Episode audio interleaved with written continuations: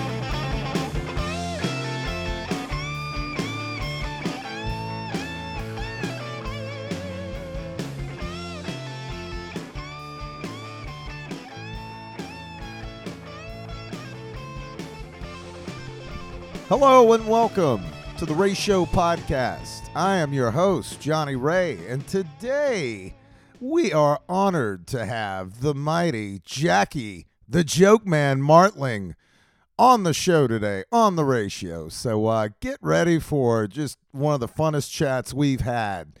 I mean, uh, Jackie knows everything. He's an absolute legend. Uh, he's, he, he knows everyone, and he's got stories just you aren't going to believe. Um, a real radio pioneer and a, and a super cool guy at that. So uh, we'll have the chat with Jackie coming up in just a second. I uh, want to thank everybody for all the great response from the Kira episode. It uh, really, just like with Dave, we're, we are we are so thrilled to be back with you all and, and bringing you these chats with these uh, cool artists and, and people. It's it's just overwhelming how cool and how receptive you have been. So I just wanted to say thank you. Uh, on the ratio side of it, um, we have a promo coming out this week uh, or next, I believe, before Halloween. So uh, while you guys were enjoying your Sunday evening, we were we were finishing the final shot of this, and uh, let me tell you, it came out really really cool. A lot of uh, great area Athens folk came out and uh, filled the uh, the movie up with just greatness. And uh, I can't wait for everybody to see it. And uh, we will have that out to you soon on the Ratio uh, Facebook or on the Ratio Instagram at Ratio Podcast. Well, without further ado, let's get to our jo- our talk with Jackie the Joke Man Martling. Hello, everybody. Today's a special day on the Ratio Podcast. We have comedian, actor, writer, radio pioneer, enthusiastic skinny dipper, loyal friend, and all around badass Jackie Martling on the show. Jackie, the joke man, how the hell are you doing today? I could not be better. I woke up. Uh, it's horrible out there. It's like 55 degrees and windy, but I went for my nice long swim like I always do, and then climbed back in bed and relaxed a little bit. And uh, now I'm sitting here putzing around, pretending I got something to do. And then I, uh, I just called into Ireland to. I don't know if you know. Do you know who Donovan is? Yeah, absolutely. Well, Donovan's son-in-law has a podcast called The Sync Report that's all about getting music uh, put into TV shows and movies. and I start his show off with filthy jokes, and they just love it over there. They go nuts. So he's trying to bring me to Ireland. So that I just hung up with him, and now I'm talking to you. That's, my life. That's excellent, man. You're living right. You know that? You know that, though. Well, you just as well might have talked me to on a day where I didn't do a goddamn thing. I just happened to. I hit the lottery today. That's all. you know. Oh man, I hear it. Well, you know it's ironic you bring up music because that's like uh, where I'd like to begin. We got so much to talk to with Jackie today about the documentary, the book, his illustrious career. But I'd like to talk, kind of take you back a little bit. Um, I'd like to start by discussing music. Uh, your showbiz career began there, and I think it pro- progressed very naturally, very organically. I mean, through a hard, lot of hard work, of course, um, in music. So, if you could take our listeners back what it was like when you started entertaining for people, you know, uh, in Oyster Bay and and within your earlier uh, bands. Uh, we'd love to hear. Well, I grew up. I grew up in the North Shore of Long Island, uh, in a little hamlet called East Norwich, and I first started entertaining uh, in first grade.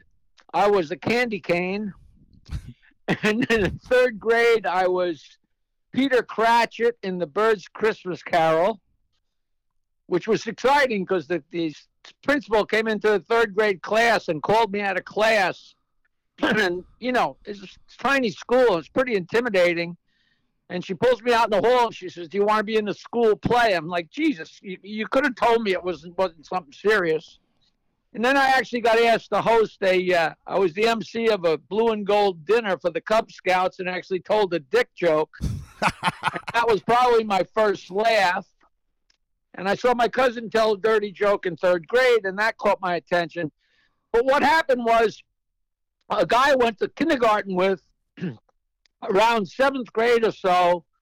Uh, I got wind of the fact that uh, he was playing the guitar, and I went up to him and I said, "What's with the guitar?" He said, "Well, I met a girl in Sunday school, and she told me she th- thought Ricky Nelson was really cool because he sang and played guitar. So I signed up for guitar lessons." And then I went back to Sunday school, and the girl moved. I never saw her again.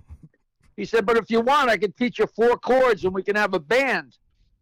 "That sounds good to me. It made it a lot easier to chase girls with a guitar." Absolutely. So he taught me four chords, and we had a band all through high school, and then I had a band all through college. And then when I came up for college, the entire '70s, uh, I wrote songs, and me and this guy, same guy that taught me guitar, the two of us played uh, original songs and told dirty jokes and played acoustic guitars and drove around in a 1955 bright yellow Cadillac hearse nice. and uh, we got nowhere. I tried so hard.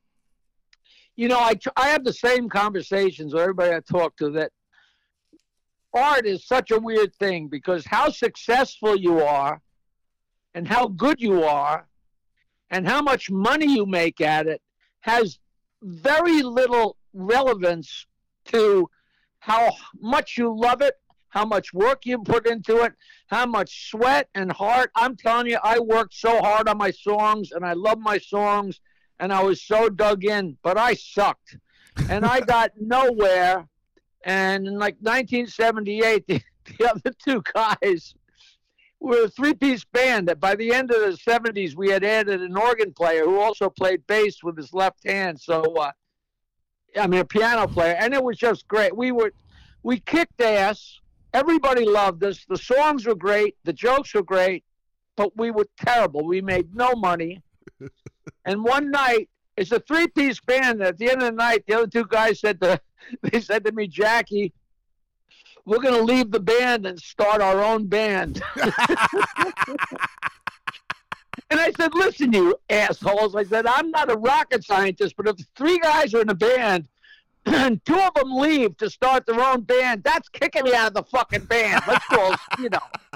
yes. yes. So by then I, but the truth was I told all the jokes and I wrote all the most of the songs. So it really, it really was my band. And then I started. Uh, I met a guy. It's it's all in my book. You know, it's a long story, but I met a guy and started uh, telling jokes on stage. And I, it the transition was I was a a singer, song, a singer songwriter who told jokes, and I went from a guitar player who told jokes to being a guy who told jokes that played the guitar, yes. which sounds kind of subtle, but all of a sudden, you know, I'm up on stage, and the main thing was telling my dirty jokes, Right. and uh, and uh, you know, from working in a studio in the '70s, I knew how to make a record, and so I made a record. You know, I was in comedy six months, and I had my own comedy LP, which, you know, it sucked, but but it still was impressive. You know, that's quite a calling card. Your own album. Yeah. You know.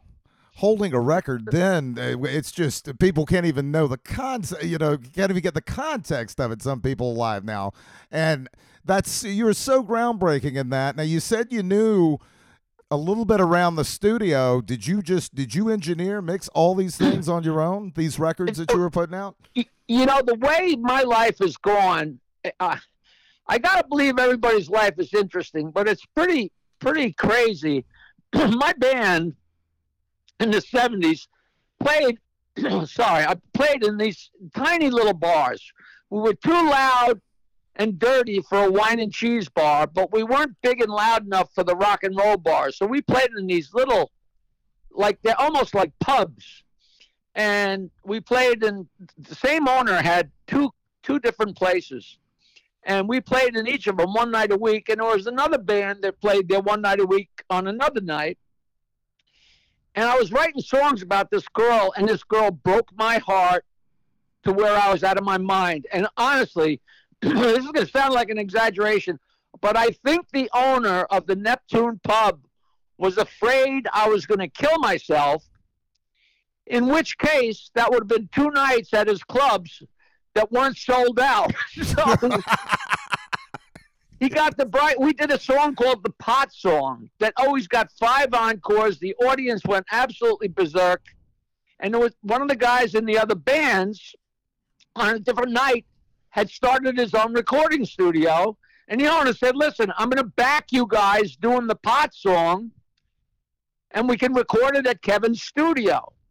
And I said, It's all right with me as long as you let me put my love song about my girlfriend Eileen on the other side. And they said, Sure. And we recorded the song at the studio. But this is so crazy. The audience used to go so berserk that they said, Hey, why don't we record the crowd's reaction to your song live? So Kevin and his partner, even though we played in the same places, you never see the other bands because they're there on a different night. So they came to record us and they came to set up, and he saw that I had a foot tambourine. I actually had a tambourine with a piece of rubber over my foot, Wow. and that was our drummer. And you can hear it on the recordings, but it, it was great, you know, the thud and the tinkle. And they saw that I had a microphone on my foot tambourine. And they said, you know what, that guy has the concept of recording. And they asked me to come work at the studio. Oh man. So I worked at the studio for two years for free, just absorbing what I could and working, playing guitar at night. And then the band broke up, and I was playing by myself, just me and my guitar. And then I met some comedians, and then the comedians started coming to my gigs. I mean, I had Eddie Murphy on the stage at the Neptune Pub Oh yeah. you know, it was unbelievable. And uh, and then the you know the and then the guys I was playing a couple nights solo and a couple nights with the band. Then the guys threw me out of the band.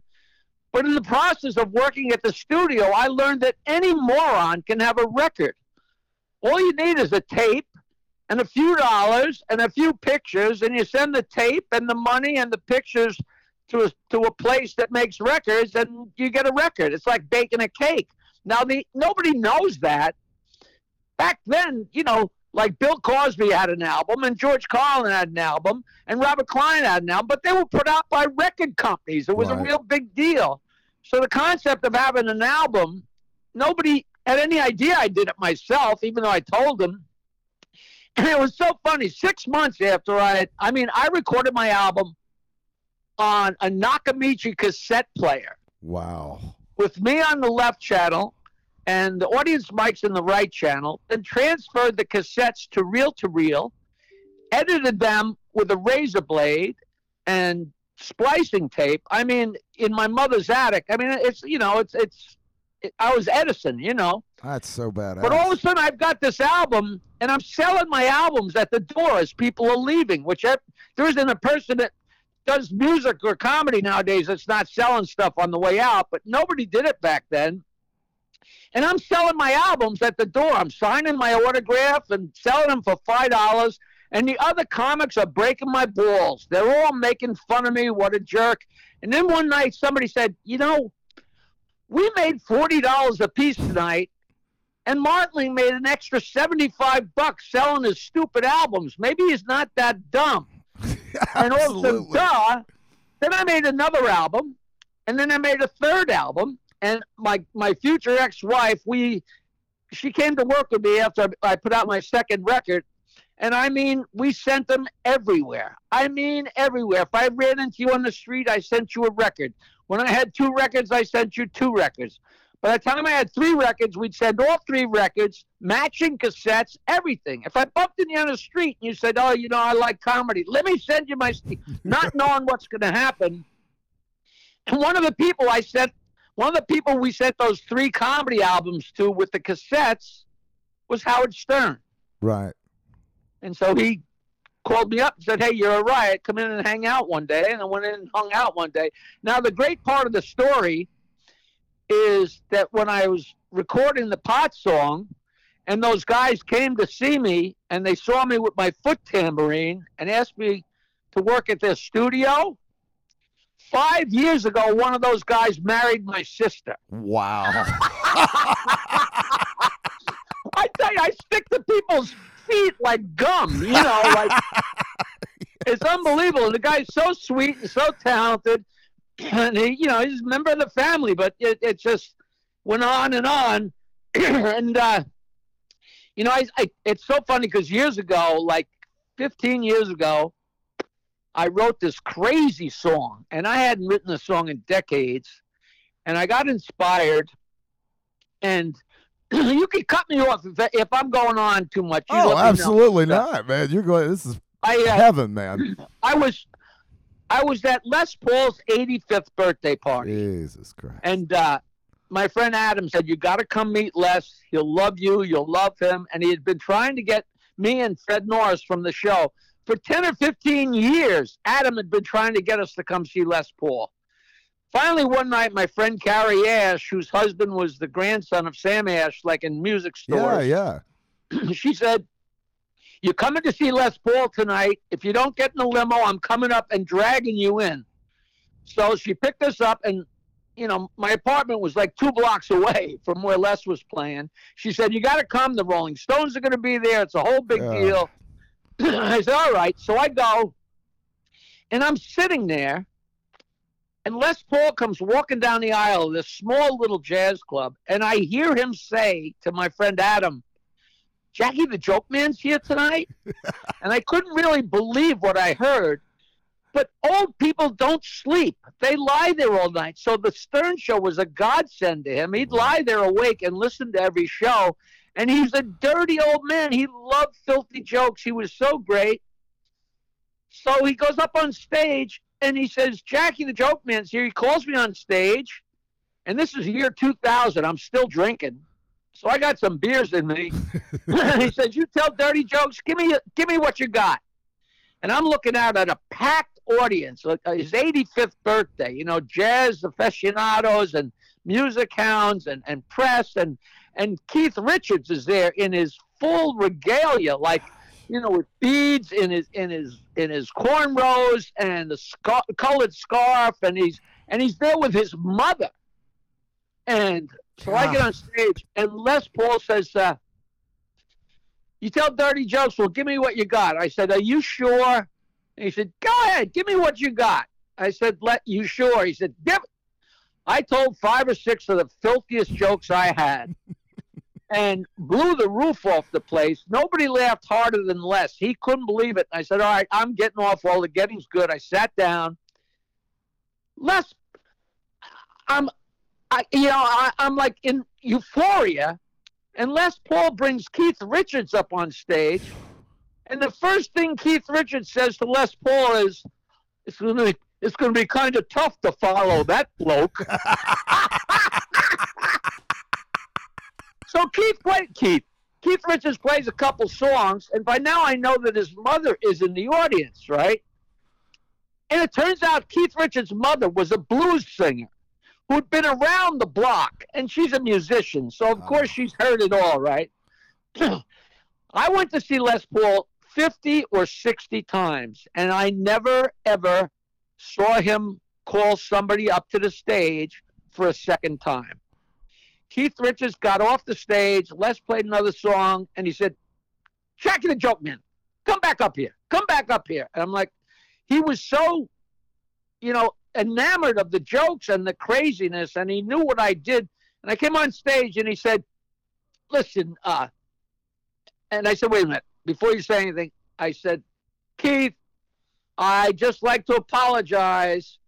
If I knew your mother was in the audience, I would never have told those off color jokes. And he stood up and he said, Yeah, well, I'll tell you something about your mother. And, he said, and I said to the audience, I said, Look at this. I'm getting heckled by a Rolling Stone. How great is that? And the audience went nuts. Okay. Oh God. So then Les Paul says to me, All right, Jackie, tell me, you sit there and you write notes for this guy as he goes along to make him funnier? What's the deal? And I said, Les, listen. This audience is here to see you. It's your 85th birthday. They're all your music fans. Maybe some of them know who Howard Stern is, but probably a lot of them have no idea. They don't really care. Listen, do your show, play your songs, have a great time. And when we're done, we'll go to the bar, we'll have a few beers, and who knows, maybe maybe Keith will join us at the bar. And you know what? Maybe he'll even buy. and you know what? If he doesn't have any money on him, maybe he could use some of those fucking beads that are in his head. Holy Christ! The, I'm telling you, the roof came off the place, and then I turned to the audience and said, "Now I'm fucking with a Rolling Stone. How good is that?" And I had never heard such a loud cheer in my life. And I hugged, I hugged Les Paul, went and sat at the table, and for the next nine years, we were asshole buddies. Uh, Every time I went to see him, he brought me up on stage. This all ties into what we're talking about. So I go on stage and I tell jokes at the Iridium with him every couple weeks. And everybody goes nuts, but nobody loves the dirty jokes more than Les Paul. So he's got ridiculous musicians. And there's this guy, Frank Vignola, who's a world renowned guitar player.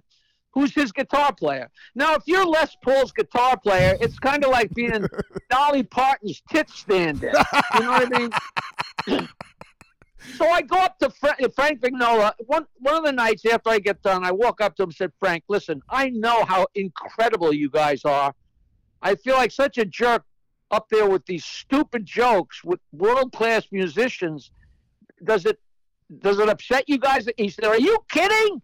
You bring so much energy. Oh my God, we love it when you're here." So I I was so thrilled. oh gosh, that that's Next time, or ne- two times later, whatever, we're in the green room, and I go up to Frank Vignola, and I say, Frank, do you smoke pot? He said, What are you kidding? and I gave him a big manila envelope full of my homegrown pot. Well, now that's sealed. Now we are ridiculous friends. Every time I show up to see Les, I come up and tell jokes. I give Frank more pot. We're we're really, really tight. So I hadn't written a song in 20 years, and I'm driving driving into Manhattan, and I have this girl that is a good friend of mine named JC. I just love her, who lived in Las Vegas at the time. And I'm driving along in my car, and I got a bowl of pot, and I've got my uh, phone on Bluetooth, so my hands are free to light the pipe. and I called JC, and I get her answering machine. And she says, I'm sorry I'm not here. And I said, Jesus, I left a message. I Jay, I can't believe it. I got 45 minutes before I get to my apartment. We could have shot the shit and came up, uh, you know, brought each other up to date. Ah, damn it. Oh, well, at any rate, I'm smoking pot. I got my dick out and I'm thinking about you. and I hung up. And then I said to myself, holy Christ, I'm smoking pot. I got my dick out and I'm th- and I start singing to myself. And the people in the cars, Nick, in the other lanes are looking at me like, what's wrong with this guy? I'm stoned out of my mind. I put on my micro cassette recorder. I go, I'm smoking pot. I got my dick out. And I'm thinking about you. thinking about you. I'm driving along, singing a song. And I got my dick out. Thinking about And I'm dying. I get to my apartment. I play the micro cassette while I'm recording myself with my Casio little video thing on my on my camera, and I play that back. I'm smoking pot while I'm lighting a joint and smoking it. I still got the little piece of tape that's hysterical.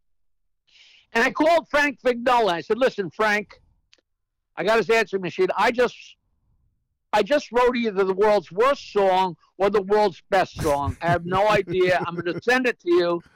I sent him the MP3. He called me back. He said, That's the greatest fucking thing I've ever heard. we got to record it. So I went in the studio with Frank and his partner Joe and another guy, and we spent hours in the studio. And I'm making up words as we go along for this stupid song, and we come up with this masterpiece that so many people just love. And we get done, and he goes, "This is so much fun." He says, "Do you got any other songs?" I said, "As a matter of fact, I got way too many of them from back when I quit music." And we wound up recording an album right here at Jokeland. We did a full a whole album called Happy Endings, and That's perfect. and everybody loves it. I don't know if I sent you a copy of it. If I didn't, I just I just mailed you my book, so I think I put a copy of Happy Endings oh, in it. thank you so much, man. And that song, I'm smoking pot, I got my dick out. The whole world has heard that song and loves it. I get hate mail from people saying, I can't get your stupid song out of my head, which is just so much fun. And and that was my entree uh, back into music. So Right. that you know, and that uh, and that I you know that was it, just that one song. But my God, it's it was it was just spectacular and so fun, and um, it was you know I used it as a, a theme song to our ra- I had a radio show on Sirius for eight years on Howard's channel called Jackie's Joke Hunt, and uh, that and that was insane. oh that- yeah. so I just been carrying on and and that's what I do. I haven't put out an album in ten years, but uh, I have six killer albums that I sell for twenty bucks for all six downloads, and people go nuts. They they kind of can't believe how much. It's like five hundred minutes of filthy jokes for twenty bucks. It's ridiculous. Oh, you know? absolutely, absolutely, and they're just you are the joke man. You know every joke. That is no uh, no exaggeration, my friend. And getting back to the comedy a little bit, uh, you worked with so many legendary comics. A trend, I, I'm sure, uh, something that you've stated before was huge for you. One of my favorite comics is when you got to work with Rodney Dangerfield. and uh, you got to sell him jokes, and it's about one of this. That statement alone, I sold Rodney Dangerfield jokes, is one of the fucking coolest statements anybody can make in this life. So, You know, and the way it came about um, is so fun. Uh, that came about uh, because the guy I started with is full of shit. And ev- Yes. all comics, everybody starting out is full of crap because the, the, tr- we're all scratching and clawing and trying to get ahead. And I had moved into my grandmother's house after she died with my girlfriend and I had just quit the band and I'm floundering. I don't know what I'm going to do. And I'm, you know, I got my shows at Neptune Pub and Eddie Murphy and Bob Nelson and Minervini and Rob Bartlett. They would all come by and do five minutes. So there was no place on Long Island to do comedy except this place, Richard M. Dixon's White House Inn, was where I met all these guys. So my friend Richie Minervini would stop in once in a while and spend the night at my grandmother's house with us. And he came in one night and he said, Oh man, I went to Dangerfields tonight and I got on and I killed. And Rodney loved me and he told me he's going to use me whenever he can. It was so great. So I was so jealous. You know, here, you know, we're young guys and anything would get get to go, anything to happen. And I'm so freaked out. So I sit down at the typewriter. Meanwhile, I'm living at my grandmother's, and a couple of weeks earlier, a friend of mine was in Peru selling coke, doing coke, and he called me at four in the morning and kept me on the phone long enough so I'd remember because he knew I was drunk. and he said, Chief, you got to hear this joke. This guy, Tennessee Bob, told me this joke. It's the greatest joke. And he told me the two bagger joke. So I wrote it down. Uh, do you know what the two bagger is? oh is? yes, oh yes, sir. I know the two. bagger. So he tells me that joke. So I sit down and I'm going to write jokes down for Rodney because now I got to in with him because Richie's his friend. So I write six pages of every joke I can think of that I can twist into a Rodney Dangerfield scenario. And I type six pages and I got a carbon copy of it and do the whole thing and take the six pages and fold them up and put them in an envelope, put Rodney Dangerfield. And the next time Richie walked in, I said, Richie, you got to do me a favor you got to give these jokes to your friend Rodney Dangerfield. And he goes, oh man. He's, oh man. I, I didn't meet Rodney. I, yeah, I did. I didn't even get on stage. He wasn't even there. I'm like, you motherfucker. He goes, but I was there, and I swear to God, this is true. I he- there's no reason you should believe me, Johnny. But he reached his pocket and took out a matchbook, and it said Dangerfields, and it had the address, and I already had the envelope that said Rodney Dangerfield. I just wrote in the address, and just mailed it. I had nothing to lose. And two days later, the phone rings, and I'm at my grandmother's. Now she's dead. Everybody she knows is dead. Nobody has this phone number. Nobody knows. and the phone rings. I'm like, Jesus Christ. And I answer the phone. Hello? I said, Who is this? It's Rodney.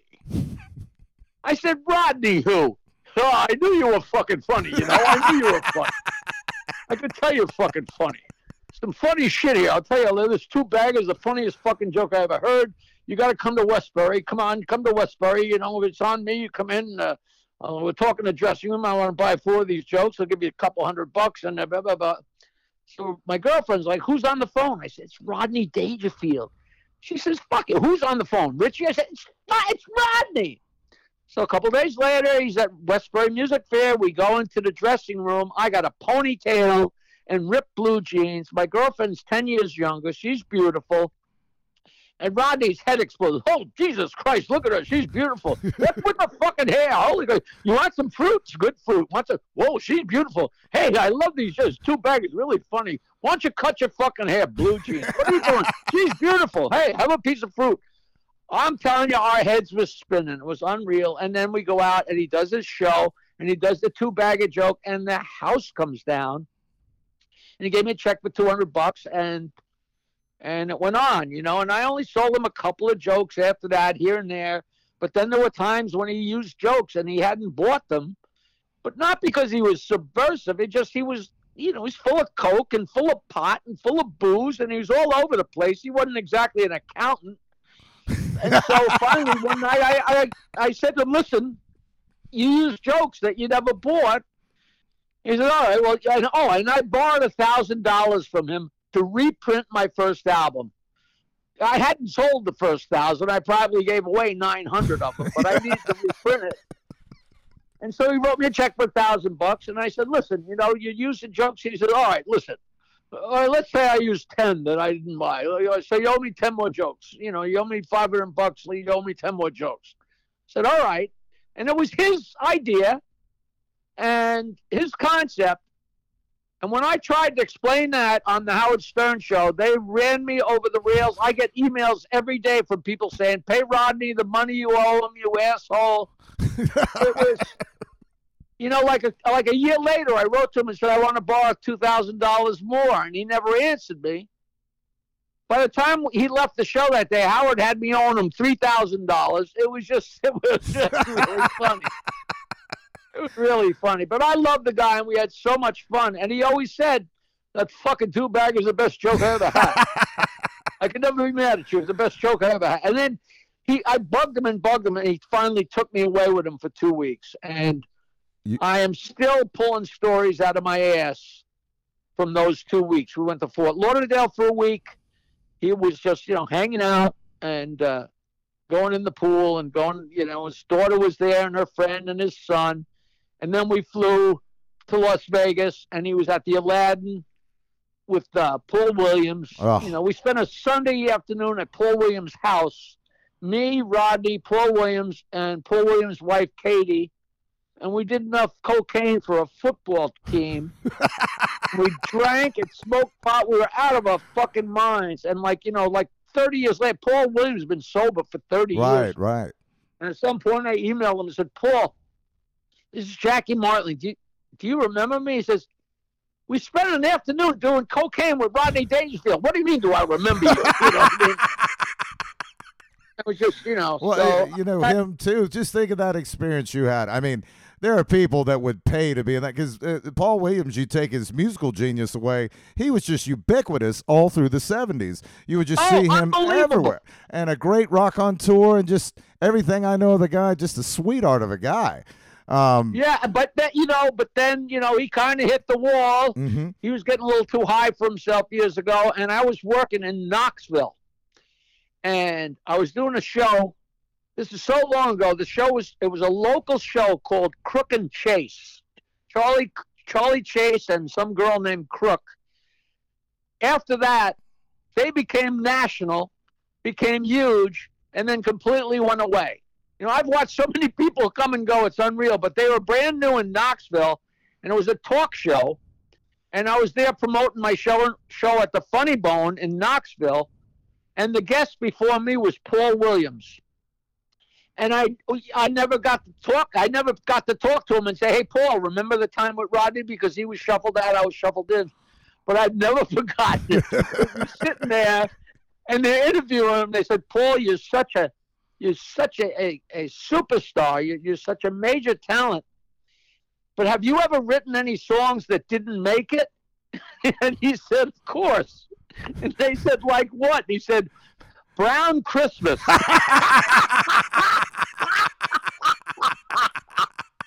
It doesn't get any funnier than that. Oh, I God. thought I was going to die. What a funny line. Holy Jesus well, Christ. uh, now I want to bring one more thing up about the Rodney time because on this uh, Vegas trip, weren't you doing the Joe Ancis role in the crowd for Uh, the?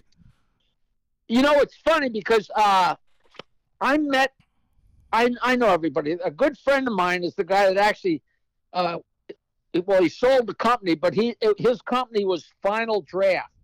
Yes, yeah, screenwriting Uh, software. Yeah. Final Draft Software, and uh, he's got a lot of rich friends. So we're having breakfast in New York, and one of his friends comes down. His friends tell me how he's good friends with Brian Roy, who's Rodney's son, and how R- Brian was pretty bad drinker, and he got drunk, and he, you know, he'd almost get in fights, and at the last minute he'd say, you know, this is Rodney Dangerfield's son, and all of a sudden, from wanting to kill a guy, the people want to, you know, make him king. You know, it's just amazing the strength.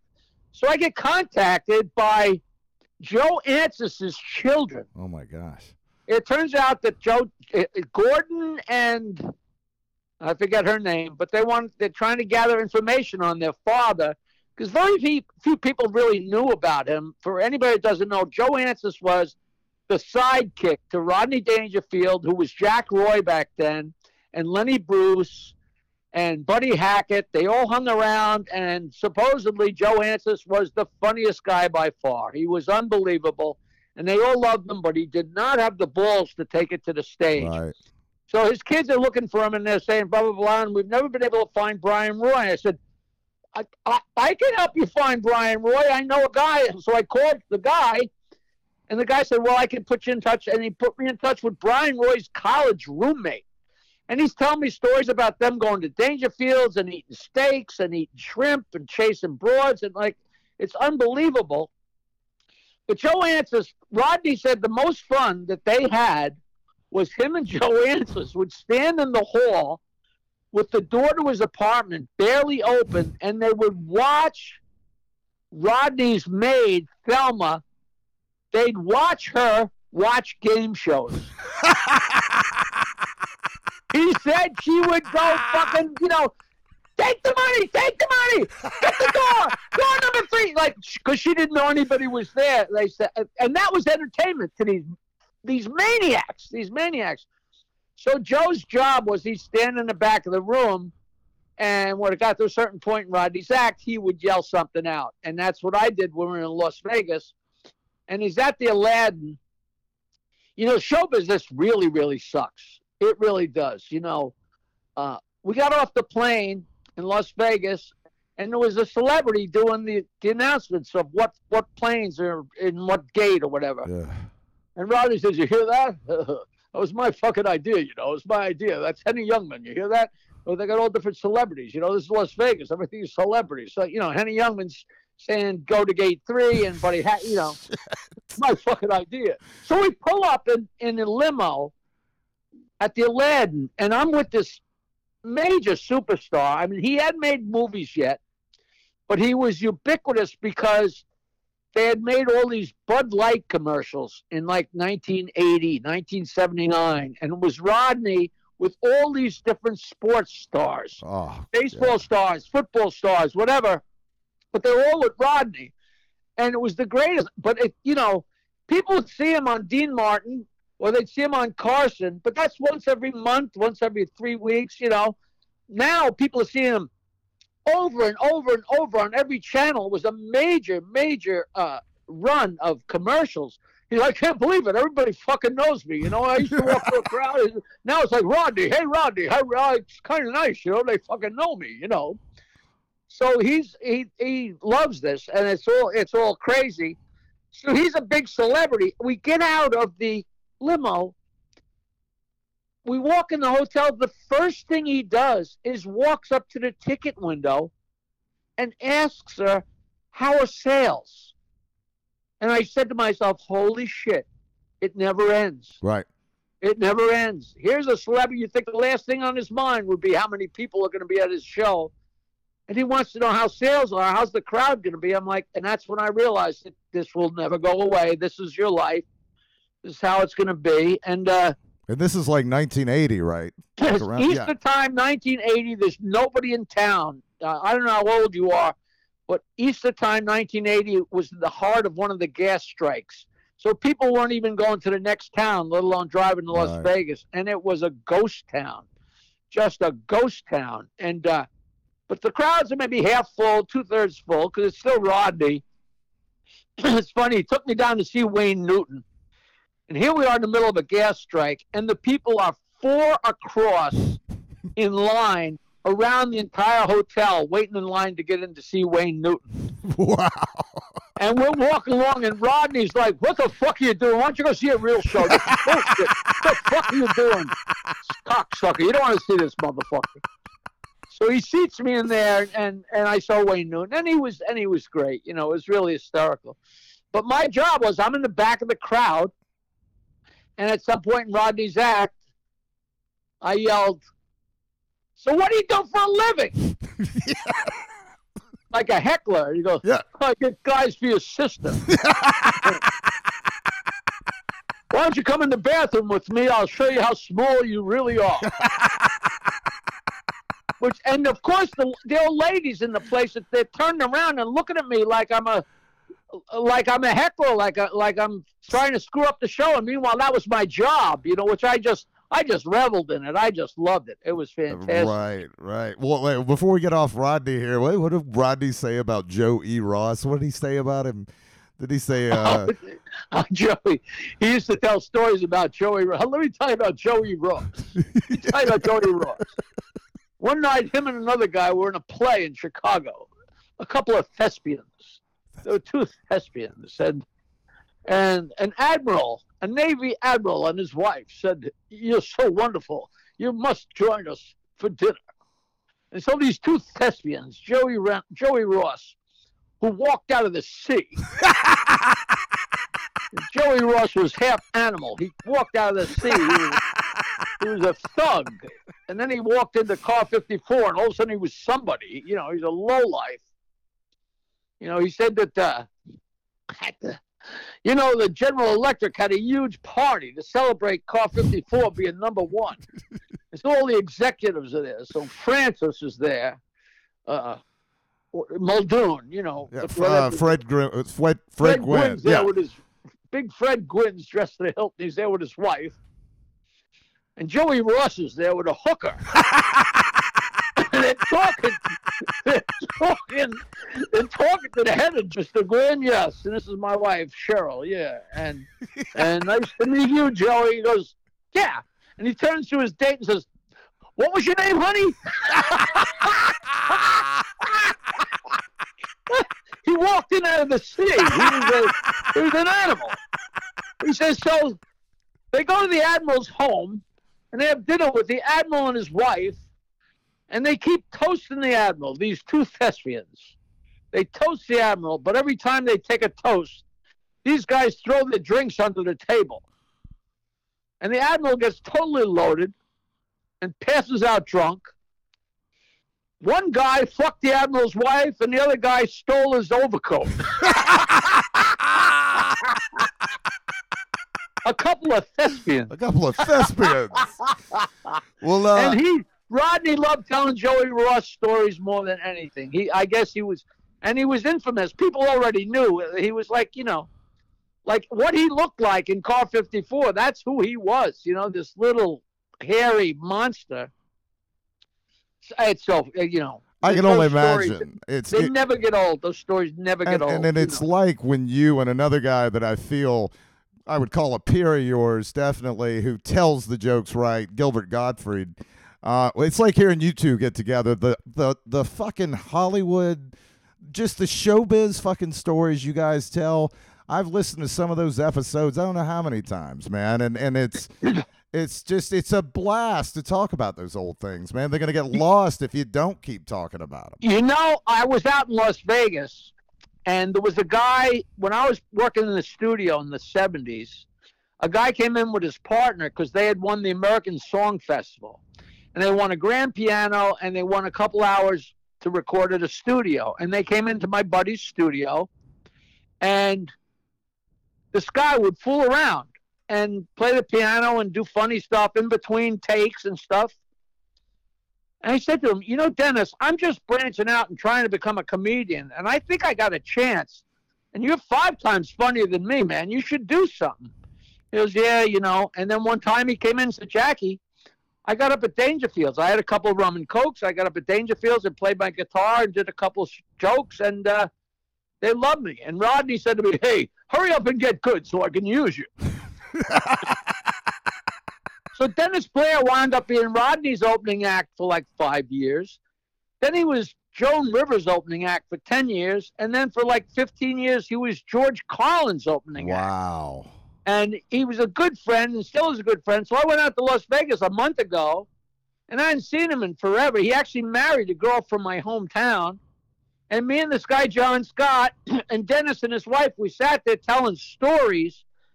And John said, "You got to come out here. We got to record these because it's just like, just like the Gilbert shows, just like the podcast."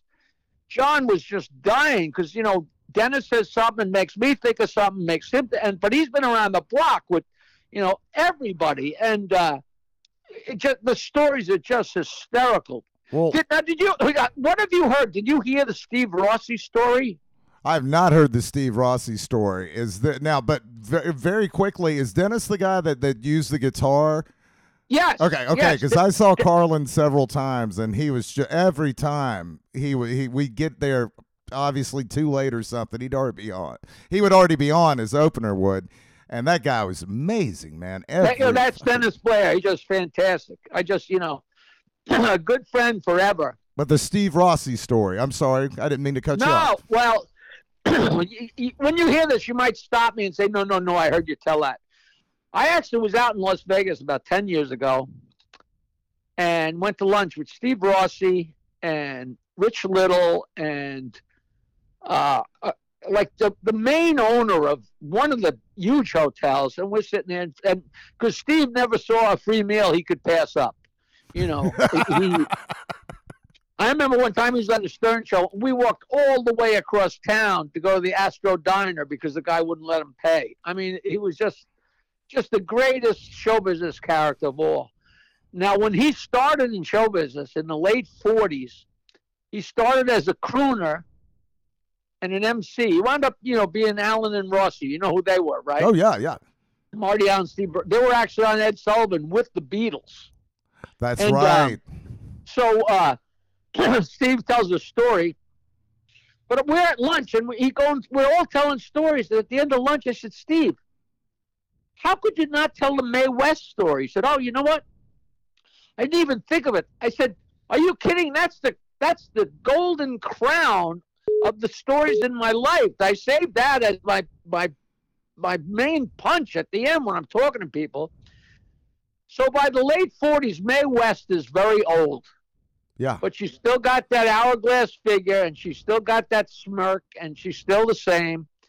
And her stage show was she had like six or eight weightlifters, bodybuilders that are on stage just wearing slingshot bathing suits, completely coated with oil, right? right.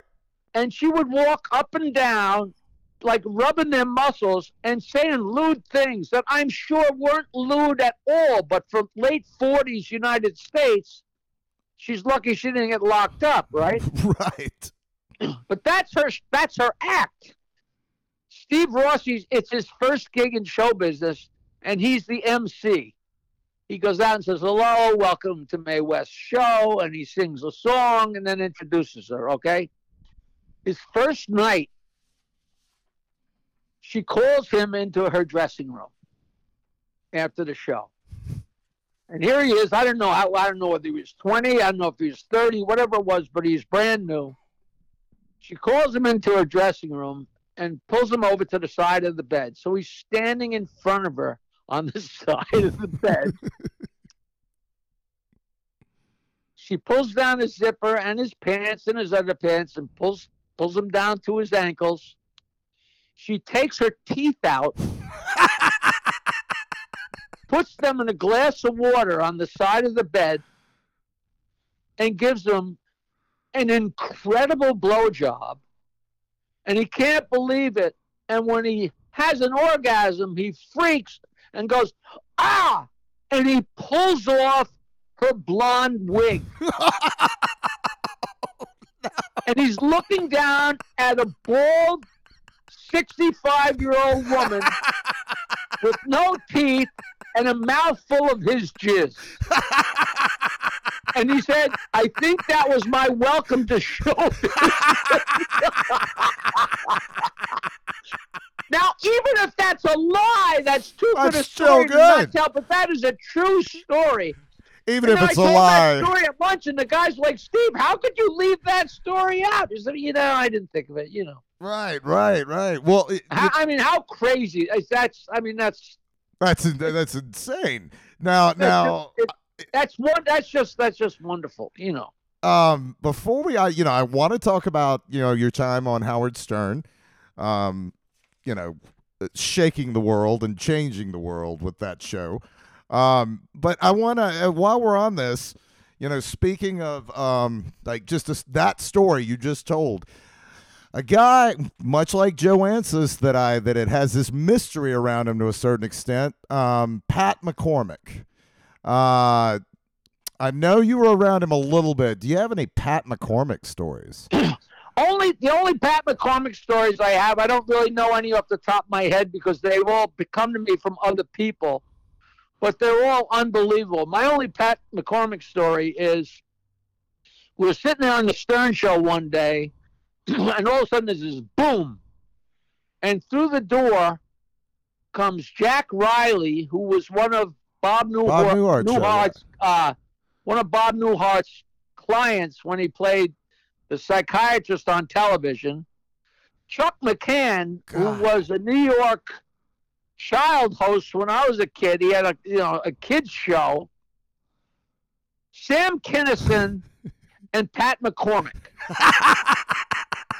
they come blasting in at 6.15 in the morning. Sam had done a show at the comedy store. He got done. They did a bunch of coke, and he said, "Come on, man, let's go do the Howard Stern show." and they got on Sam's pl- plane, on Sam's jet, and flew to New York, and came bursting into the Howard Stern show out of their minds.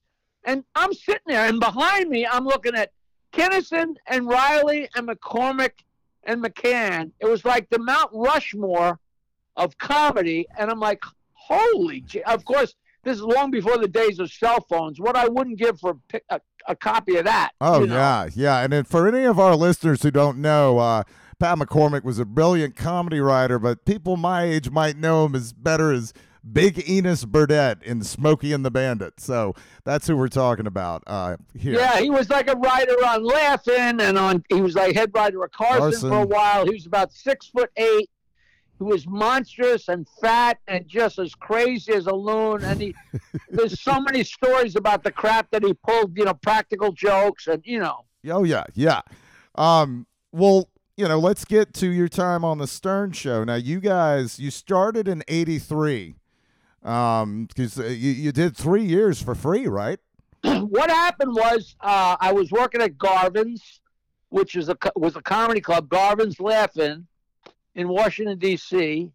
And the owner Harry Montecruso said, "Jackie, there's a guy who was doing broadcasts in his underwear on Friday mornings from the club, and he just got fired by DC 101, but he got hired by NBC AM up in New York City. You really should look him up because he would love you. And I'm like, all right. So at the time, me and Nancy are sending out records and cassettes to everybody. I mean, we couldn't afford it. We didn't have any money, and the postage and the price of making cassettes and records, uh, it it just was staggering. And I had dial a joke that cost me a fortune, which never made me a penny. Five one six nine two two wine, still going. Still going. years. Still going. People cannot believe it, but it got me. You know, it's gotten me everything. You know, at one point in 1984, Rick Dees told the entire national audience that 516 922 9463 was Tom Selleck's home phone number. so it went nuts. It went so. So I send these records to this guy. I never heard Howard Stern. I didn't listen to the radio. I'm a hippie. I listen to Eagles tapes and my own music and and tapes of my jokes. Uh, you know, once in a while I listen to 1010 Wins to see if the world's still here. And uh, so we send the, you know, point blank, just like I sent the jokes to Rodney, you know, uh, just like I wrote to Gershon Legman, which is a whole nother tale that is something you'd be interested in on another planet. And I sent these albums to Howard Stern, care WNBC. Who knew if they'd wind up in a pile? Who knew if they'd wind up, you know, dead letters? Who knows? yeah. So I'm in my mother's attic. That's where my office was. I'm in my mother's attic with the 10 dial joke machines. Jokeland. And, huh? Jokeland, right? Joke, uh, the first joke land, the attic Yes. of my mother's house. And uh, it was so funny. I started this 922 wine because we had a comedy show that we were just starting at a restaurant, but we had no way to promote it. We had no money. So I got the bright idea why don't I get a comedy, why don't I get a phone line and put jokes on it and then say, well, we're working. so we did. It was immediately busy all the time. So I called the phone company and said, listen, I need a rollover line. So it rolls to a second line. And the guy says, we can't do that. You're not in the business zone. I said, come on. The guy says, wait a minute. Is this the guy with the jokes? And I said, yeah. He says, hang on. He gets the foreman on the and says, all right, we're going to give it to you. Every time I added more lines, a different for they would come to my house because they wanted to see this operation. I went from one to two to four to six to ten lines in my mother's attic. The foreman would come with the workmen and they'd look and they just they just couldn't believe it. You know, and there were phone made answering machines. I think I kept that business. I kept them in business for an extra two years because nobody was using that crap. so Nancy calls me up because by now we've rented a house, and she says, "Jackie, that disc jockey Howard Stern just called. He wants you to call him. He, you know, he liked the records." I said, "Really?" So I called WNBC. Howard gets right on the phone and says, "Hey, listen, man, we listen to your records. You know every joke. You want to come in today and hang out on the radio? We're doing a uh, a talent contest over the telephone." I said, "Yeah, you know what am I doing? You know, I'm hosting Governor's Comedy Shop in Levittown, and this is Manhattan." I'm like, "Whoa!" I get in my car, I go in, I sit down with Howard and Robin and Fred, which is the same three people I was sitting with the last time I was in there in March of 2001.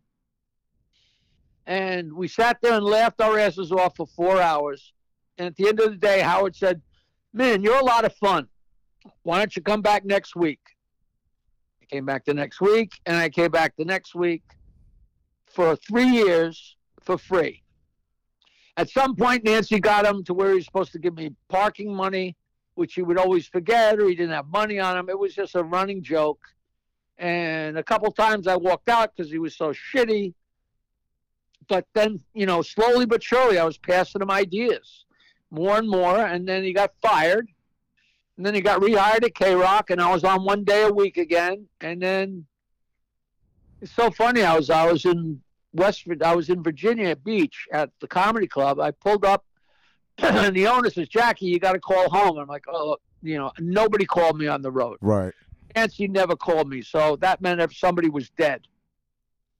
And I called up and she said, Listen, Howard Stern wants you to call him. I'm like, Oh boy. So I called up and said, Hey, listen, man, we're going to mornings. The rumor had been that we're gonna go to mornings, but you know, nobody expected it. He said, We'll go in the morning starting on Monday. I need a price for two days a week. I gave him a ridiculously low price, and I came in for two days a week. And I went from two to three to four to five days a week within a couple months because, you know, not to be pompous, but he was much funnier when I was there because I was passing notes. And the only job description I had was I need you to come in twice a week and I want you to do your thing with the notes. That was the total job description for 15 years. Do your thing with the notes. So I came in and I'm passing him notes and passing him notes, and he got funnier and funnier and funnier and funnier in the show. It literally went, you know, that whole thing. Oh, and the rest is history. Yeah. The rest really was history, you know. Oh, absolutely. Um, the passing notes thing.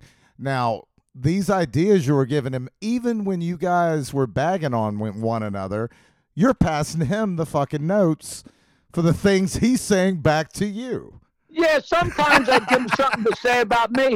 Sometimes I'd give him stuff to say about Fred, but he'd make it about me. Sometimes I'd give him something to say about me, but he'd make it about Gary. You know, sometimes if, if we'd miss it in passing, he'd circle around and come back to the joke because it was so strong. I mean, it it was it was a it was a phenomenon, and it was a phenomenon that a lot of people didn't know about, and slowly but surely they did. But to this day, there's still lots of people that have no idea, which is because nobody cares. When you're watching the Tonight Show, you're not saying to yourself, "Gee, I wonder who wrote that joke for Johnny." Who Right. gives a fuck? You just want to laugh and enjoy yourself, you know. So it, it was, but it was interesting as hell. But um, Did you have any idea of the rocket ship you were climbing into? Any of you? N- nobody did. No, nobody did. Howard didn't. No, nobody had any idea. Uh, when I first got there, after I'd been there a while, I ran into a guy. He said, "Listen, uh, I used to live in Washington D.C., and I was a big Stern fan, and now I hear him up here. And the difference is, he used to be outrageous and funny, but now he's funny and outrageous." Right. He said it's subtle, but he's so much funnier. And like you know, you can be so much if you're making people laugh, that takes so much of the sting out of it. And I would write things that would be him bagging on himself, which which he just had never ever done. I can still distinctly remember the first time I did that, and everybody kind of took a breath because he was bitching and moaning about something and bitching and moaning and bitching and moaning, which is what he did. And I wrote a note and I put it in front of him, and he kind of balked for a second. Then he said it. He was complaining, and then he said, "Walk a mile in my nose, Robin." and it was like it was like it just let the steam out of all his complaining, like he fucked with himself, and it just made him human. You know, it it was just uh, and that was the kind of subtle thing that you know and we got funnier and funnier and funnier. And you know i i i was i was his i just knew his voice you know? I just i knew i knew what worked. And there was so many things so many times i'd put up a note and he read it before he read it Right. you know what i mean he just trusted me implicitly which was i mean we were such a well-oiled machine it was it was a, a wild thing to watch Oh yes. know. Oh yes. I mean, and the greatest art in the world, and I mean, I consider those mornings art. I mean, it's it's so transcendent, and those interviews, those those those back and forths, everything on there's just pure gold, man. Now, how how did you adjust to the morning routine, the morning lifestyle of getting? What time did you have to get up to be there? I I didn't. Um, like all of a sudden, it's so funny because I didn't realize until a couple of months ago that every morning I was getting up at 4:20. How ironic is that? All of a sudden, it hit me one time. I was like, Jesus Christ! I got up at 4:20 because I never had the. I had every clock in my house set to a different time because I didn't want to. You know, if I was late in the living room, I'd go in the kitchen because I didn't want to acknowledge how crazy it was. But in my entire life, I think I got up that early twice Right. you know, right. once to go fishing and once to catch a, a, a ride with my friend from Saratoga. I mean, I could count them on my hand. and all of a sudden, we're getting up at 4:20, and I said, "This isn't even this isn't even the morning." This is yesterday. You know what I mean? It's crazy. I, Yeah. you know, I've been a comic and a and a musician my whole life. You know, you'd watch uh, two Bob Newharts and three Mary Tyler Moores, and then at five o'clock in the morning, the comedian said, uh, "Here's Lucy." Was God's way of telling comedians to go to fucking bed. Right, you right. know? And uh, all of a sudden, and I remember there was a, a a disc jockey on WNEW who's passed away, and he wound up destroying his legacy because I guess he was fooling around with, underage kids or whatever, but nobody knew. But this guy Dave Herman, who was a nice guy, and it was long past his prime, and he was doing afternoons. We were doing middays after us, and after I don't know a couple days of of getting up at this hour, he had been the morning man on WNEW for 25 years. And I went up to him and I said, Hey, Herman, Jesus Christ, man, when am I going to get used to this? And I'm telling you, he had this huge smile and he just smiled and said, Never. I said, "You cocksucker! You you couldn't have lied and said, well, in a month or so it'll be fine." He says, "You will never get used to it." And I'm telling you, never, ever, ever. To this day, I've been off the show 20 years. I wake up and I'm like, I don't have to get out of bed. You know, it's like it was, you know. But once you get up and you're on your way, and you, people say, "How can you be funny in the morning?" You sit there and you have a cup of coffee, and the four you start laughing, and it's off to the races. right. You know, it Now was you, a total joy. You were still it- drinking at this point, so were you going out after? I mean, you're still going out and trying to. You were trying to do rock that lifestyle as well at the same time, right? it was it was insane at one point i look back and i don't i can't believe i'm let alone the fact i was still drinking we are we were on five days a week we had a channel 9 television show which meant we had to have a we had a blank piece of paper on monday and had to have an hour television show all taped by friday night Jesus Christ! and I was also hosting Rascals Comedy Hour on Thursday nights in West Orange, New Jersey. And I needed a six or seven minute monologue of new jokes every week. I look back and I'm like, and meanwhile, in the in the thick of all this, I'm recording comedy CDs and put out six different 80 minute comedy CDs, which which not only did I have to record them, but I had to kill every time I'm on stage. So if I wanted to take out a bunch of jokes, I had to replace them with jokes that were just as good. It it, was insane. It was absolutely insane. But you know, you get through it. You know, at one point I lost six family members inside of two years, Ugh. and and like. It, it was uh, it was just crazy crazy crazy but we were good and and people loved us it made new york such a small town yeah. if I was late, I'd have you know twelve cars around me yelling, "You asshole, get to work!" You know. you know, it was like it was like it was ridiculous. It was just it was just just heaven. And then I wound up breaking the thing up because, you know, we all we all were pitching in, but I was the only guy who asked for more. So I looked like, you know, it was, it was like I asked for an extra piece of bread. You know, and I was already making a fortune but not relative to what was going on. And and and I was also totally shot. So at some point, you make a deal with yourself. If I can't get this, you know, enough of this. Right. You know, so I mean, people are still mad at me, and other people are like, "We understand," and you know, but it's my life, you know.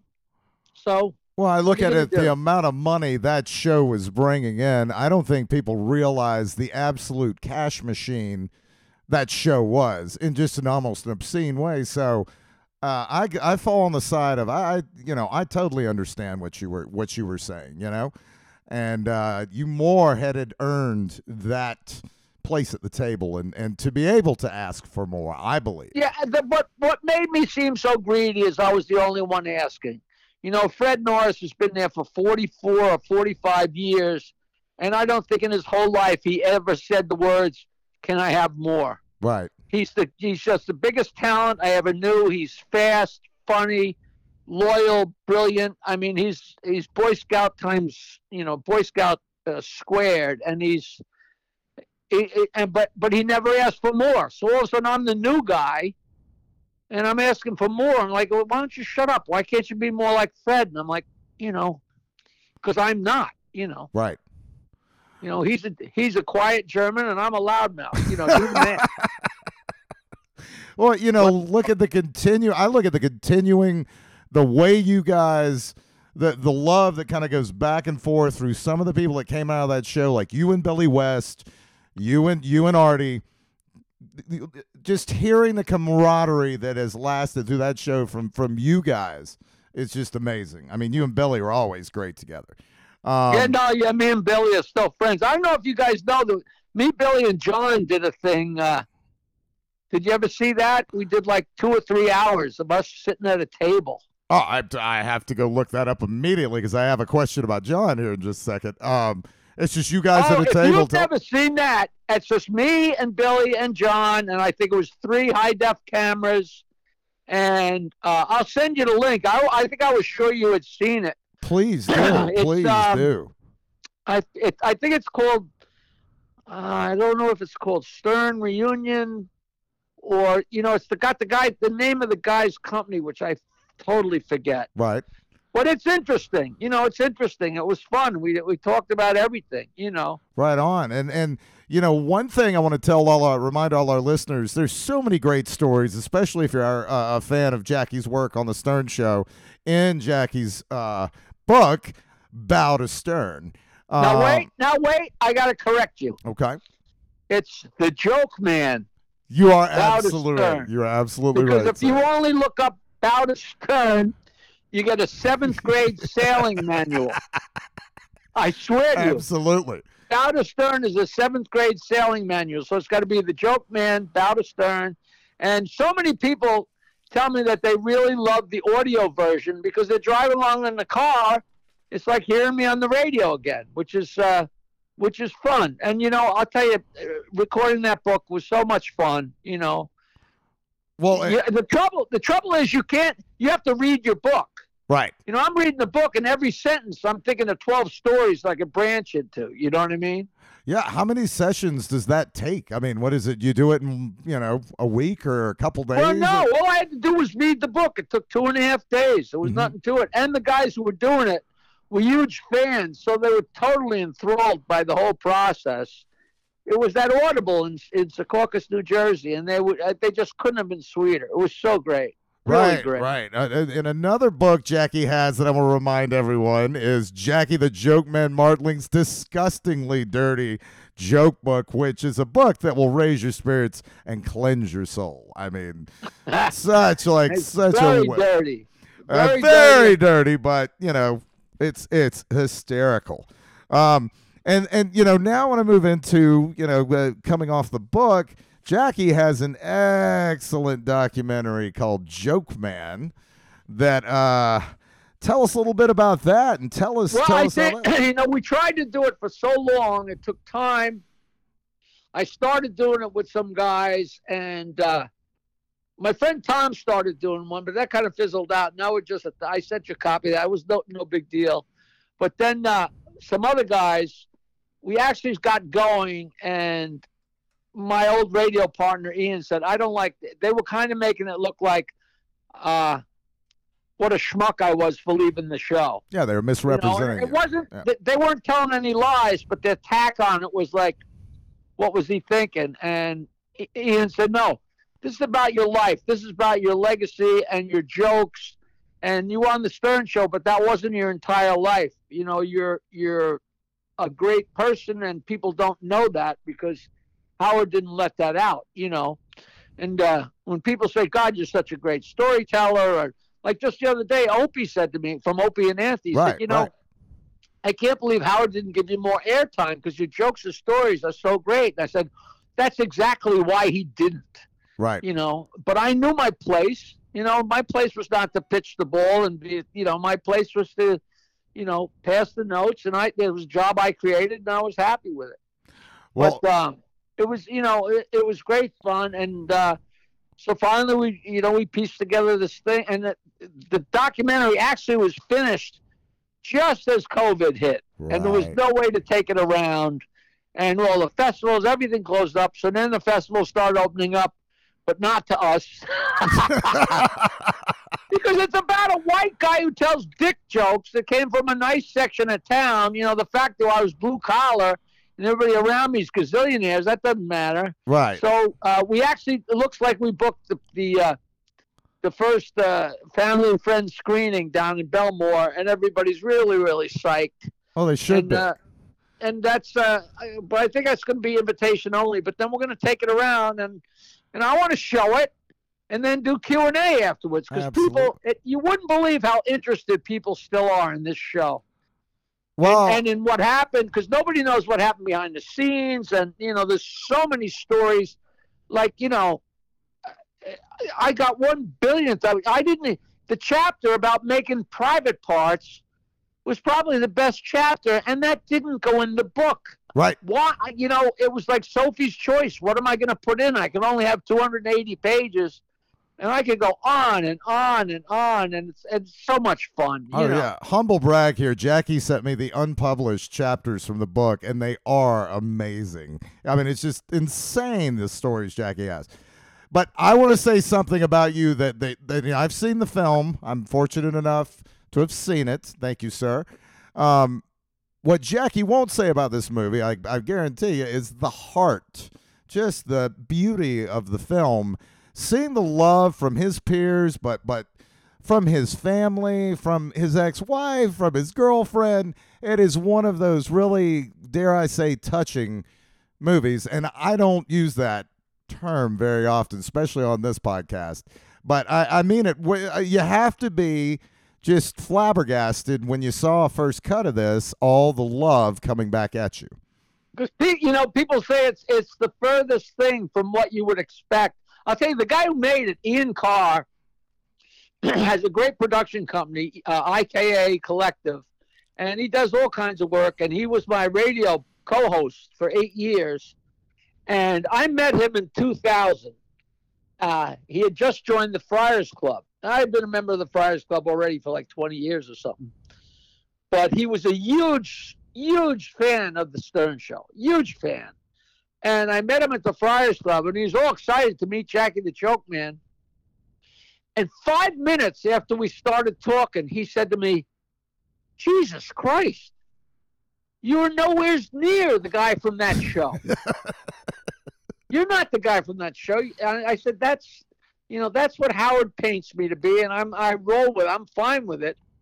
He said, you're so smart and quick and funny and personable and like, you know, how to hear to Howard tell it. Nobody here likes you. Nobody likes to talk to you. You know, blah blah blah. And Opie said, "Why don't you tell more stories?" Anytime I told a story on that show, it's either cut me off or they'd say it was a crummy story, or if I told a joke, him and Robin would pretend they didn't get it. But that was part of the whole thing was to fuck with me, and I understood that. But people, people don't know that. You know what I mean? When he says that's a crummy story, even if he's lying, people are like, "Oh, I guess it's a crummy story." Howard said it's a crummy story. You know what I mean? It's uh, his power was uh, was all enveloping. But Right. that's, but Ian was so shocked, and then you know we've been really best pals for twenty years. You know. Well, uh, the biggest shock for me, and I don't want to ruin any spoilers, we'll cut this out if you want me to, is when I get to the end, I'm like, who's done this bouncy, fun soundtrack throughout this whole movie? And it's you.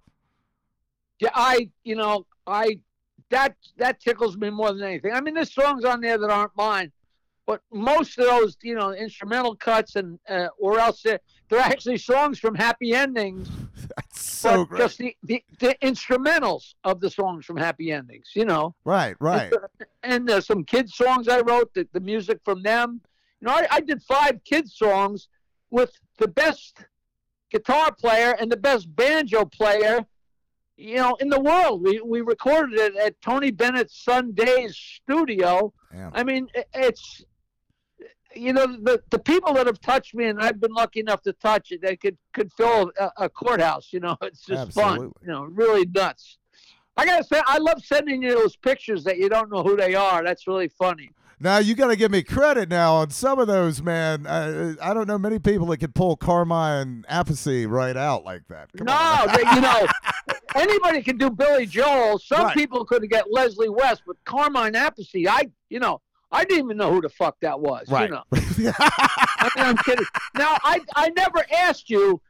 You didn't really think that was my father. You knew who that was. no, right? no, I told I was I was messing around at that point. Oh, we but were you, uh, you never know because the whole world doesn't know. Professor Irwin Corey passed away a couple of years ago. He smoked pot every day of his life from the time he was 25 till the day he died at 104. Oh, Every day he smoked pot. he's my oh. hero. I'm about halfway through that.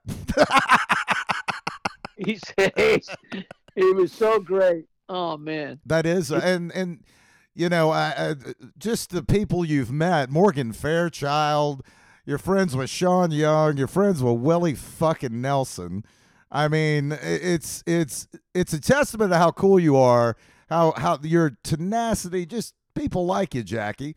Me And- and me and Willie, me and Willie exchange dirty jokes like once every two weeks, or once every three weeks. I send him a hundred jokes, he sends me one. You know.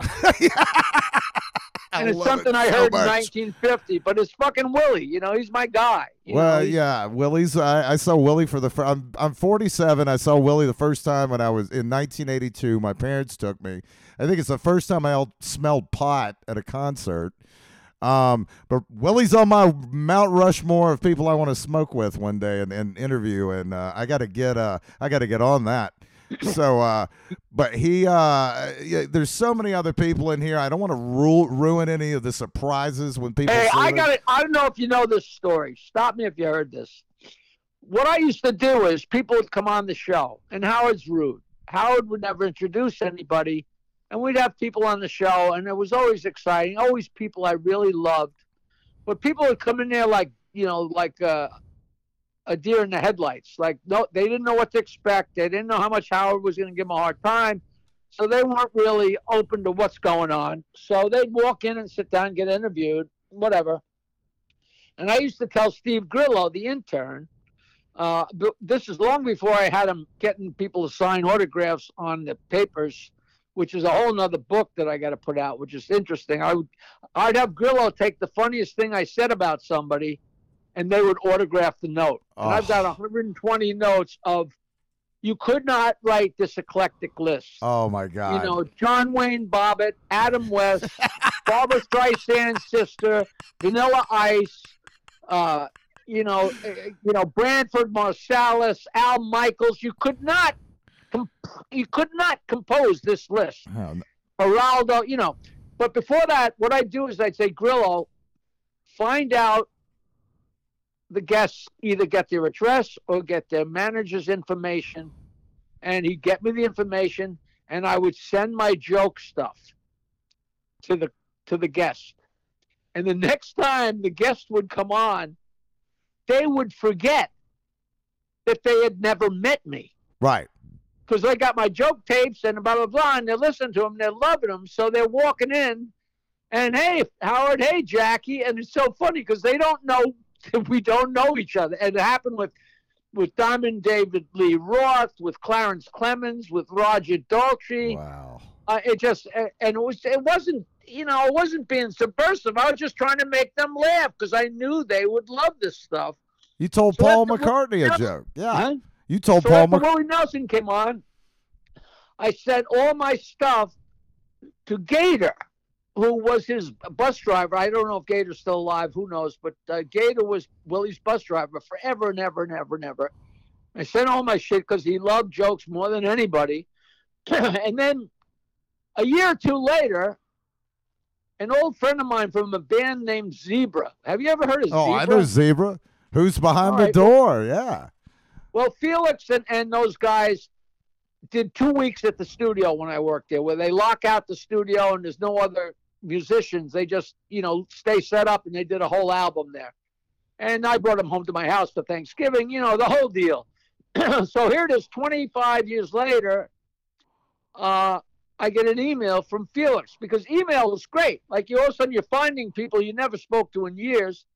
Jackie, this is Felix Hanemann from Zebra. Do you remember me? I'm like, I said, what are you talking about? We were up each other's ass for two weeks in 1975. of course I remember you. He said, well, uh, do you like Willie Nelson? And I'm like, what do you mean? Of course I love Willie. He said, well, listen, my girlfriend, she's now his wife, my girlfriend is a masseuse, and she massages the Giants and the Jets and some of the hockey players and Willie Nelson. and she's got a, she's doing him tonight at Webster Hall. Do you want to come down and uh, and see the show and meet Willie afterwards? I'm like, are you kidding me? So I go down to Webster Hall. Fucking Willie, it's 12 o'clock and he's still playing. I got to be up at 4 4:30 in the morning. and I'm like, and I don't know if you know Webster Hall, but we're on the second floor. The bathroom is in the basement Oh, and I'm dying. So I, am still drinking at the time. I walk all the way down to the basement, take a leak, and I'm stoned and I'm drunk, and I realize if I go back up to the seats and wind up smoking pot with Willie Nelson, I am going to wind up missing work. I'm going to get in a lot of trouble. And I bit the bullet and walked out of the club and went home. And I said, I oh. can't believe that I'm blowing this fucking opportunity. And a couple weeks later, Felix calls me and says, Listen, you missed out meeting Willie. He's playing at Westbury Music Fair on Long Island tonight. Do you want to go? I'm like, Well, hell yeah. so me and Nancy go, and two of the New York Giants are going, and the four of us are there, and the four of us are walking around in the top level of Westbury Music Fair looking for a place to smoke pot. I think it was during the season, and we're looking for a place to get stoned. It's unbelievable. And after the show, we go out, and Willie Nelson always goes to his bus, hangs out for a few minutes, and then comes out and signs autograph and talks to the people until they're all gone. He has always done Yes. that. He's so fucking popular. He's just unbelievable. So we go out to the bus, and Willie's guy sees sees Lisa and Felix, and she's like, "Hey, Jackie here? Yeah, Jackie, you guys." And he sees the giant come in. So all this big gang of people, we walk through these people, and we walk onto the bus, and Willie is sitting at his little table there in the bus, and I sit down across from him, and it's my wife and these two monstrous giant football players, and Lisa and Felix, and I can't believe I'm sitting across from Willie Nelson. I'm like, holy Christ. I said, this is so great. And we had played together on the Stern Show. We- he actually played on the road again. And I had actually took, played a guitar lead. Well, it, it, I have it on tape. It's unbelievable. He says, somebody play it. I'm playing the guitar. And Howard's like, what the fuck is going on? So he says, yeah, I remember you, man. And and I said, well, I got some great homegrown. He said, well, spark it up. And I take out a joint. Willie has been on this fucking bus for 50 years. The Giants are sitting there. My wife is sitting there. Felix and, and Lisa are sitting there. He's looking for a match. I'm like, Willie, you've been on this fucking bus for 50 years and we're looking for a match? You've got to be shitting me. And I start pulling out the drawers. You know, it's a little bus with all the little knickknacks and all the places. I this I swear on my mother, this is true. I pulled out a drawer, and looking up at me is a copy of my fucking CD, Hot Oh. Dogs and Donuts. Oh God. And I, my heart raced, and I said, "Holy shit!" And I reached in, and I looked at him, and I said, "Willie, you cocksucker." I said, "This was about to be my favorite story in my life. That I was on your bus, looking for a match, and I found a copy of my CD, Hot Dogs and Donuts. But you motherfucker, it's still in the plastic." He laughed so fucking hard. I was like, I said, and I can't leave that out of the story because it's too priceless, you motherfucker. oh. And and then somehow a couple of weeks later, a friend of mine was doing a show where uh, people called in and emailed. But it was a special show for Sony, and it was Willie and Dr. John. It's like three weeks later, and we wind up on the bus again. Good God! I'm sitting across from him. He goes, "What are you doing here again?" I said, "Listen, I have no fucking idea. you know, I've been on that bus like a dozen times, but uh, How good's his pot? Uh, well, the last time when we did the interview for um for the documentary, me and Ian went down to to New Orleans, uh, where he was doing House of Blues, and we went on the bus with him to videotape. And uh, they closed the doors, and my buddy videotaped us. You know, me and Willie telling jokes and talking for about ten or twelve minutes. We get done, and he pulled out his Willie's Reserve. Ugh. He takes a big toke and he hands it to me, and I take a big toke. And my buddy Ian is not a pot smoker; he's a Jew. And he's like, you know, he's a Jewish businessman, but he's a great guy. He's not a big pot smoker. And but when Willie Nelson hands it to you, so he takes a hit. Ian goes into a coughing fit. So while he's coughing, I said, "Give me that thing again, Willie." I took another hit. Ian takes another hit, and Willie, you know, takes a hit, and we get out off the bus because he's got to do, go do his show. We go to go in, and we can't get into the show because Ian has the package with his camera on it. You know, it, the the knapsack with the camera. So he's got to go back to the hotel and drop off the camera and come back. We weren't that far away, but we were so stoned out of our fucking mind. He had to find his way back to the hotel and back to House of Blues. I go in, I'm waiting for him in the back. I'm so out of my mind, I got to lean against the wall. He comes in, he finds me, he says, I can't believe I found you. And the two of us are so crazy stoned. And there's Willie. He does a 75 minute flawless set. And he's as stoned as we are. We're like, holy motherfucking God, look at that. You know, it's like when you share pot with somebody, you're all in the same head. Uh, oh, it's, it was just just spectacular. So yes, he, he does have good weed is the answer. Good deal. That's that's just golden. Well, well, Jackie, you have been. We could sit here all afternoon. Uh, I, the time you've given us is just so generous, and I, I just want to go back and tell everyone: go get Jackie's books. Definitely get Jackie, the Joke Man Martling, Bow to Stern, because the stories in that we couldn't cover that in five interviews. Um, I mean, so many great. The story about you, you, uh, your, you and your mother in the car. I know it's a very famous story. I mean, there's just so many things. But before we go, I do want to mention Stuttering John, John Melendez, and uh, you know, Wait, one more thing, so we don't forget it. The, the thing, what I've been doing that people really, really love is I've been doing Cameo.com, which people hiring me to tell, you know, tell a joke or say happy birthday or congratulations on your divorce, and it's two or three minutes of jokes. But it's great because you could say my mother is fat, she hates her uncle, he likes poop jokes, she likes Jews, my aunt's Italian. No matter what people tell me, I can go right down the line and hit every bullet point that they ask for. And I've been doing a million of these things. And it's cameo.com slash Jackie Martling. I don't mean to make this into a commercial, but Oh, I've no, been making please. good money with it. But people are like, I got like 115 five star reviews. People go nuts. So uh, that's the end of the commercial. And uh, and one thing I what I tell people is when we do a podcast, people get a lot of great feedback. I always say, listen, tell your listeners to send you questions. If they're like, boy, I'd really like to ask them about this or ask them about that, and just accumulate a bunch of questions, and then we'll do this again. And you can ask me, you know, point blank. Uh, Charlie wanted to know, uh, you know, what's your what's your knee size? You know, whatever it is. absolutely. And it, it just makes it really fun, you know. Hell yeah. I mean, you know, I the cameo thing, I can't say enough. If you want to have Jackie one on one, all he just said,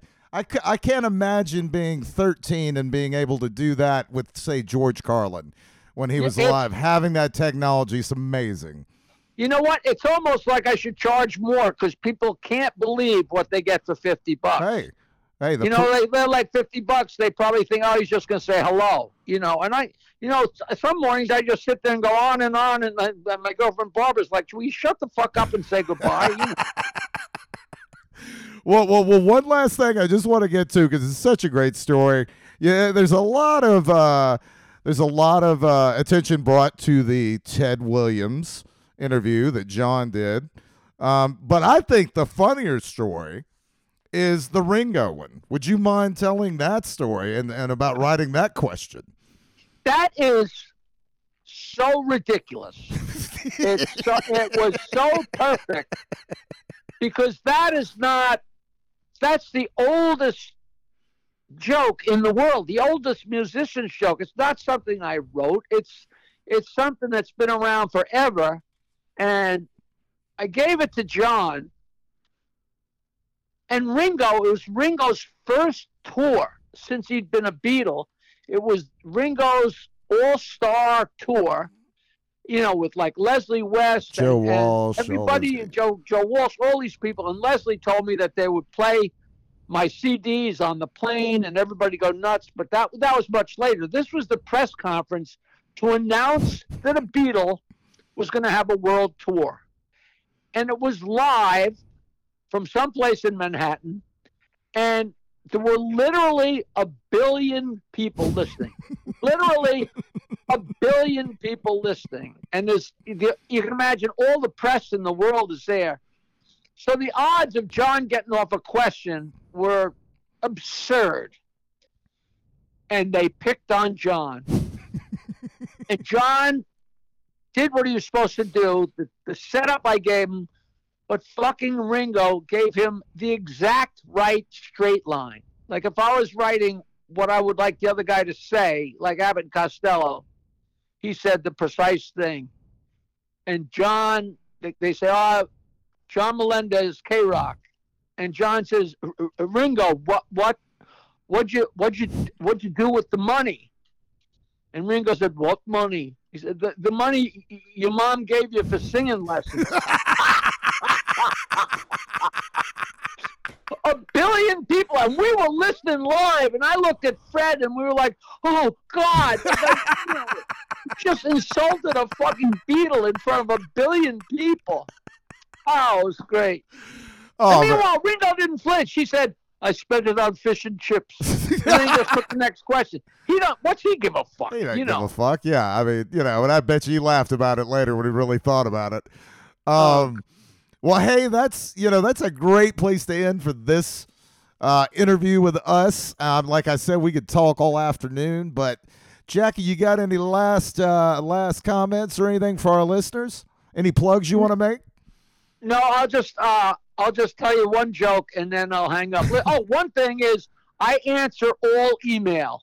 Nobody ever believes me, but if somebody has a question or wants to say hello or wants to complain, my email is jokeland at AOL.com. J O K E L A N D at AOL.com. I love hearing from people. I always, always respond. And my website is jokeland.com and I tweet a joke every day at 4:20 p.m. International Marijuana Time. Absolutely. Filthy jokes every day at 4:20. Old classic, ridiculous, silly jokes, but I live for them. That is my life. And the Joke Man's coming out. The uh, Joke Man is the name of the of the uh, documentary, and I'm very thrilled. And I'll tell you one joke, and then I'll say goodbye. And uh, I I sent you my book, and I also sent you the second joke book, which I don't even know if you know it exists. I do. I do. I didn't want to overwhelm our listeners with. Uh, Yeah, you know, it's a whole trove of shit. You know, you think I would have made a dollar, but no. There's a trove of good stuff, man. So the so the guy comes up in front of the divorce judge. And he says, "I get a, I got to get a divorce." And the judge says, "Why do you want a divorce?" He says, "Because my wife, all she does is eat pancakes. She's constantly eating pancakes." And the judge says, "That's not a big deal. I eat pancakes." And the guy says, "Not while I'm fucking you."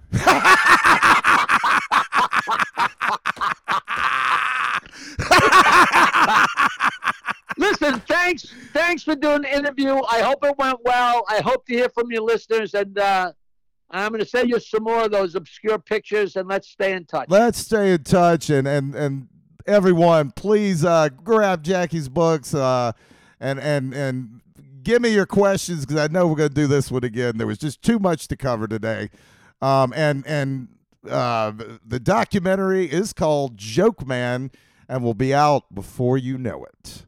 Thank Yeah, you so much, soon. Coming soon to a theater near you. I never thought I'd get to say that. All right, Johnny. Thank you, man. I Thank appreciate it. you. Now that was a ride, wasn't it? Jackie's the coolest, and I just want to thank him again so much for for having a chat with us and coming on the Ratio podcast. Please make sure to uh, go to all his links, all his all his plugs, and uh, make sure to uh, hit up Cameo if you are thus inclined. So uh, that's about all for us this week. Uh, we'll have a new episode for you next week. Stay switched on, and we'll talk to you soon.